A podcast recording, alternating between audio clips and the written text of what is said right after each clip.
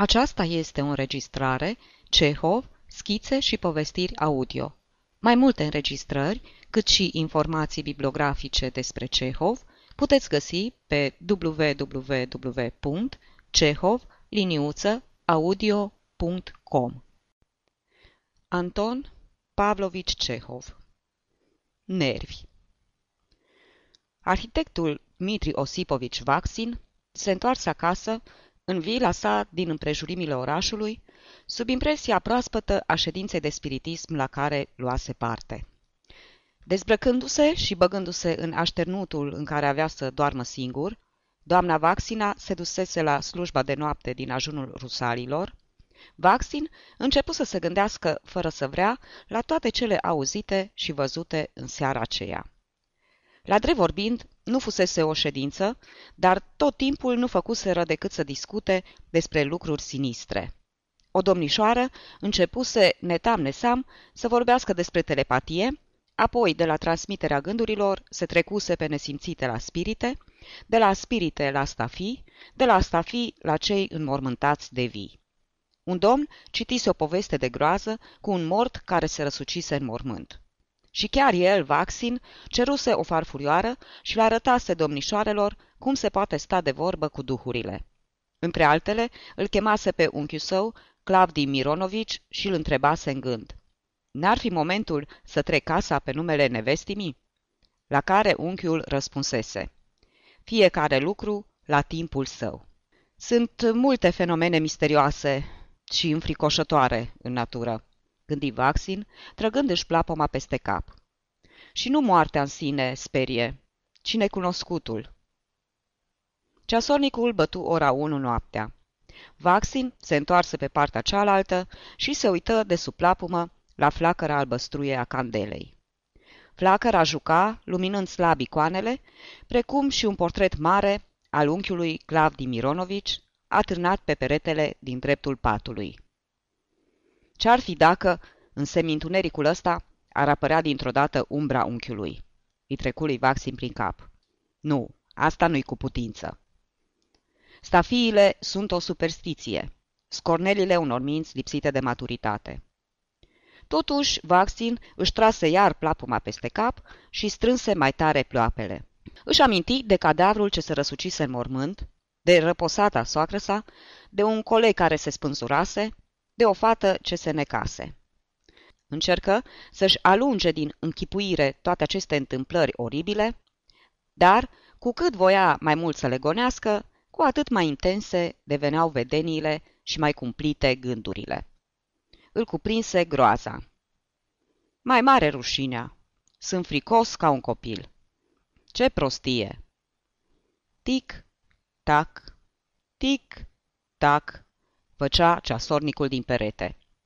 În marginea satului, la biserica din cimitir, paznicul trăgea clopotul. Sunetul era trist și îți umplea sufletul de jale. Un fior rece îi se prelinse lui Vaxin pe ceafă și pe șira spinării.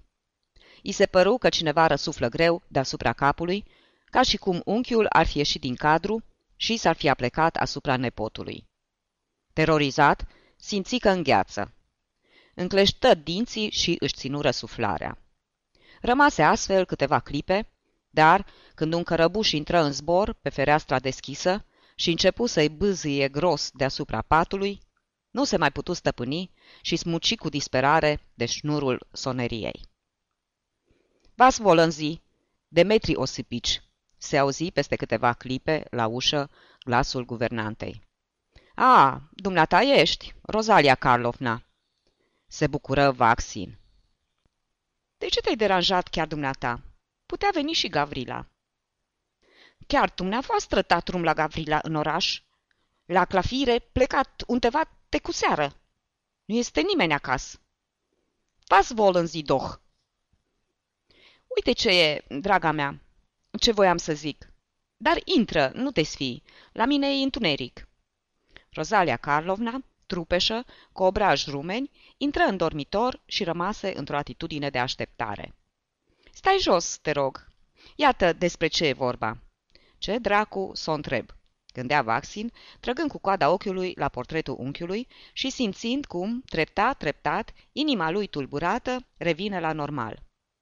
La drept vorbind, uh, uite ce vreau să te rog. Să nu uiți să poruncești omului care o să se ducă mâine în oraș să... Da, să cumpere tuburi pentru țigări. Dar stai jos. Tuburi. Bine. Was wollen Sie noch? Ich will... Uh, eu nu vil nimic. Dar stai odată jos. Mai era ceva și vreau să-mi aduc aminte ce. Nu se cate ca o față stea în notaie de bărbat. Văd că sunteți un ștrengar, un clumeț. Eu înțeles. Nu trezește o persoană pentru tuburi. Eu înțeles. Rozalia Calomna întoarse spatele și ieși. Oarecum liniștit de conversația cu ea și rușinat de lipsa lui de curaj, Vaxin își trase iar plapuma peste cap și închise ochii. Vreo zece minute se simți relativ bine, dar curând începură să-i umble din nou prin minte aceleași prostii. În ciudat, tibui pe întuneric chibriturile și, fără să deschidă ochii, aprinse o lumânare. Dar nici lumina nu-i fu de folos. Cu imaginația lui surescitată, îi se părea că cineva îl pândește din colț și că unchiul clipește din ochi. Am să o sun din nou, naiba soia, se hotărâ el. Îi spun că sunt bolnav și o rog să-mi dea niște picături. Vaccin sună. Dar în casă nimic nu se clinti. Sună încă o dată lung și, ca un răspuns la soneria lui, în cimitir se auzi iar dangătul cel trist. Înnebunit de spaimă, simțindu-și trupul gheață, ieși într-o fugă besmetică din iatac și, făcându-și într-una semnul crucii și ocărându-se pentru lipsa lui de curaj, se năpusti de sculț, numai în cămașă și izmene, spre odaia guvernantei. Rozalia Carlovna?" îngăimă el, bătând în ușă. Rozalia Carlovna? Dormi?" Sunt, cum să zic, bolnav. Dăm niște picături." Niciun răspuns. În jur domnea o liniște adâncă. Te rog, înțelege!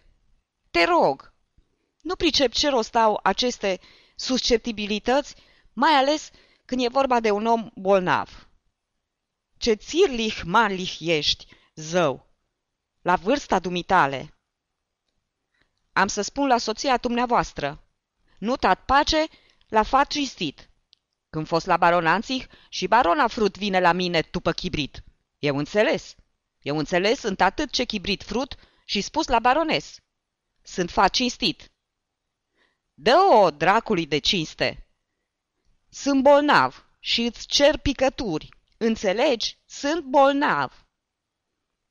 Soția dumneavoastră, femei credincios, și dumneavoastră trebuie să o iubiți.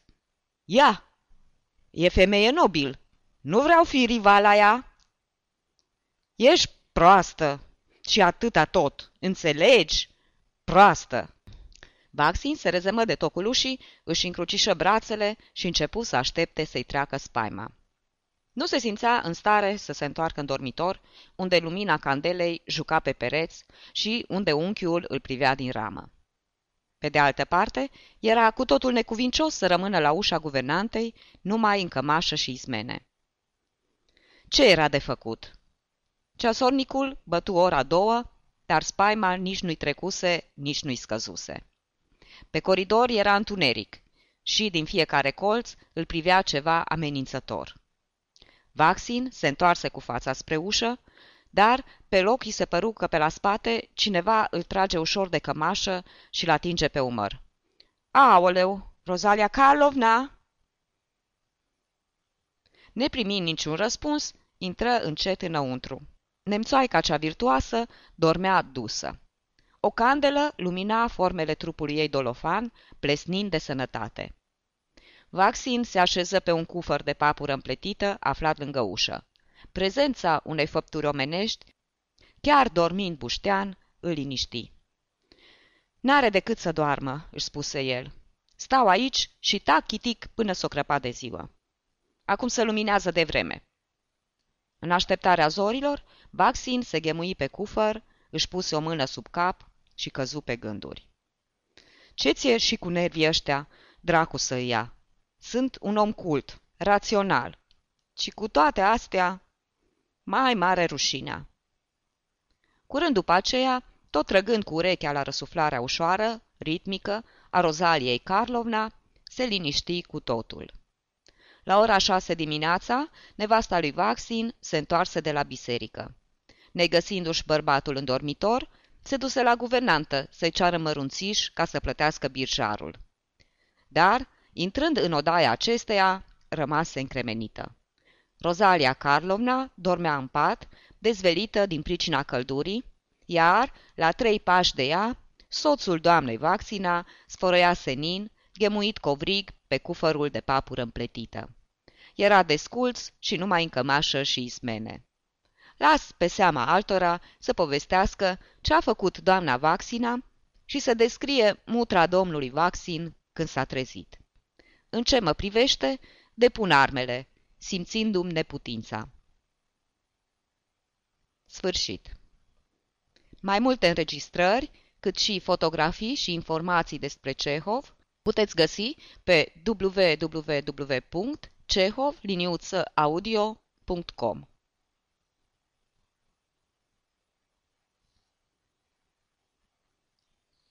Aceasta este o înregistrare Cărțiaudio.eu. Pentru mai multe informații sau, dacă dorești să te oferi voluntar, vizitează www.cărțiaudio.eu. Toate înregistrările Cărțiaudio.eu sunt din domeniul public.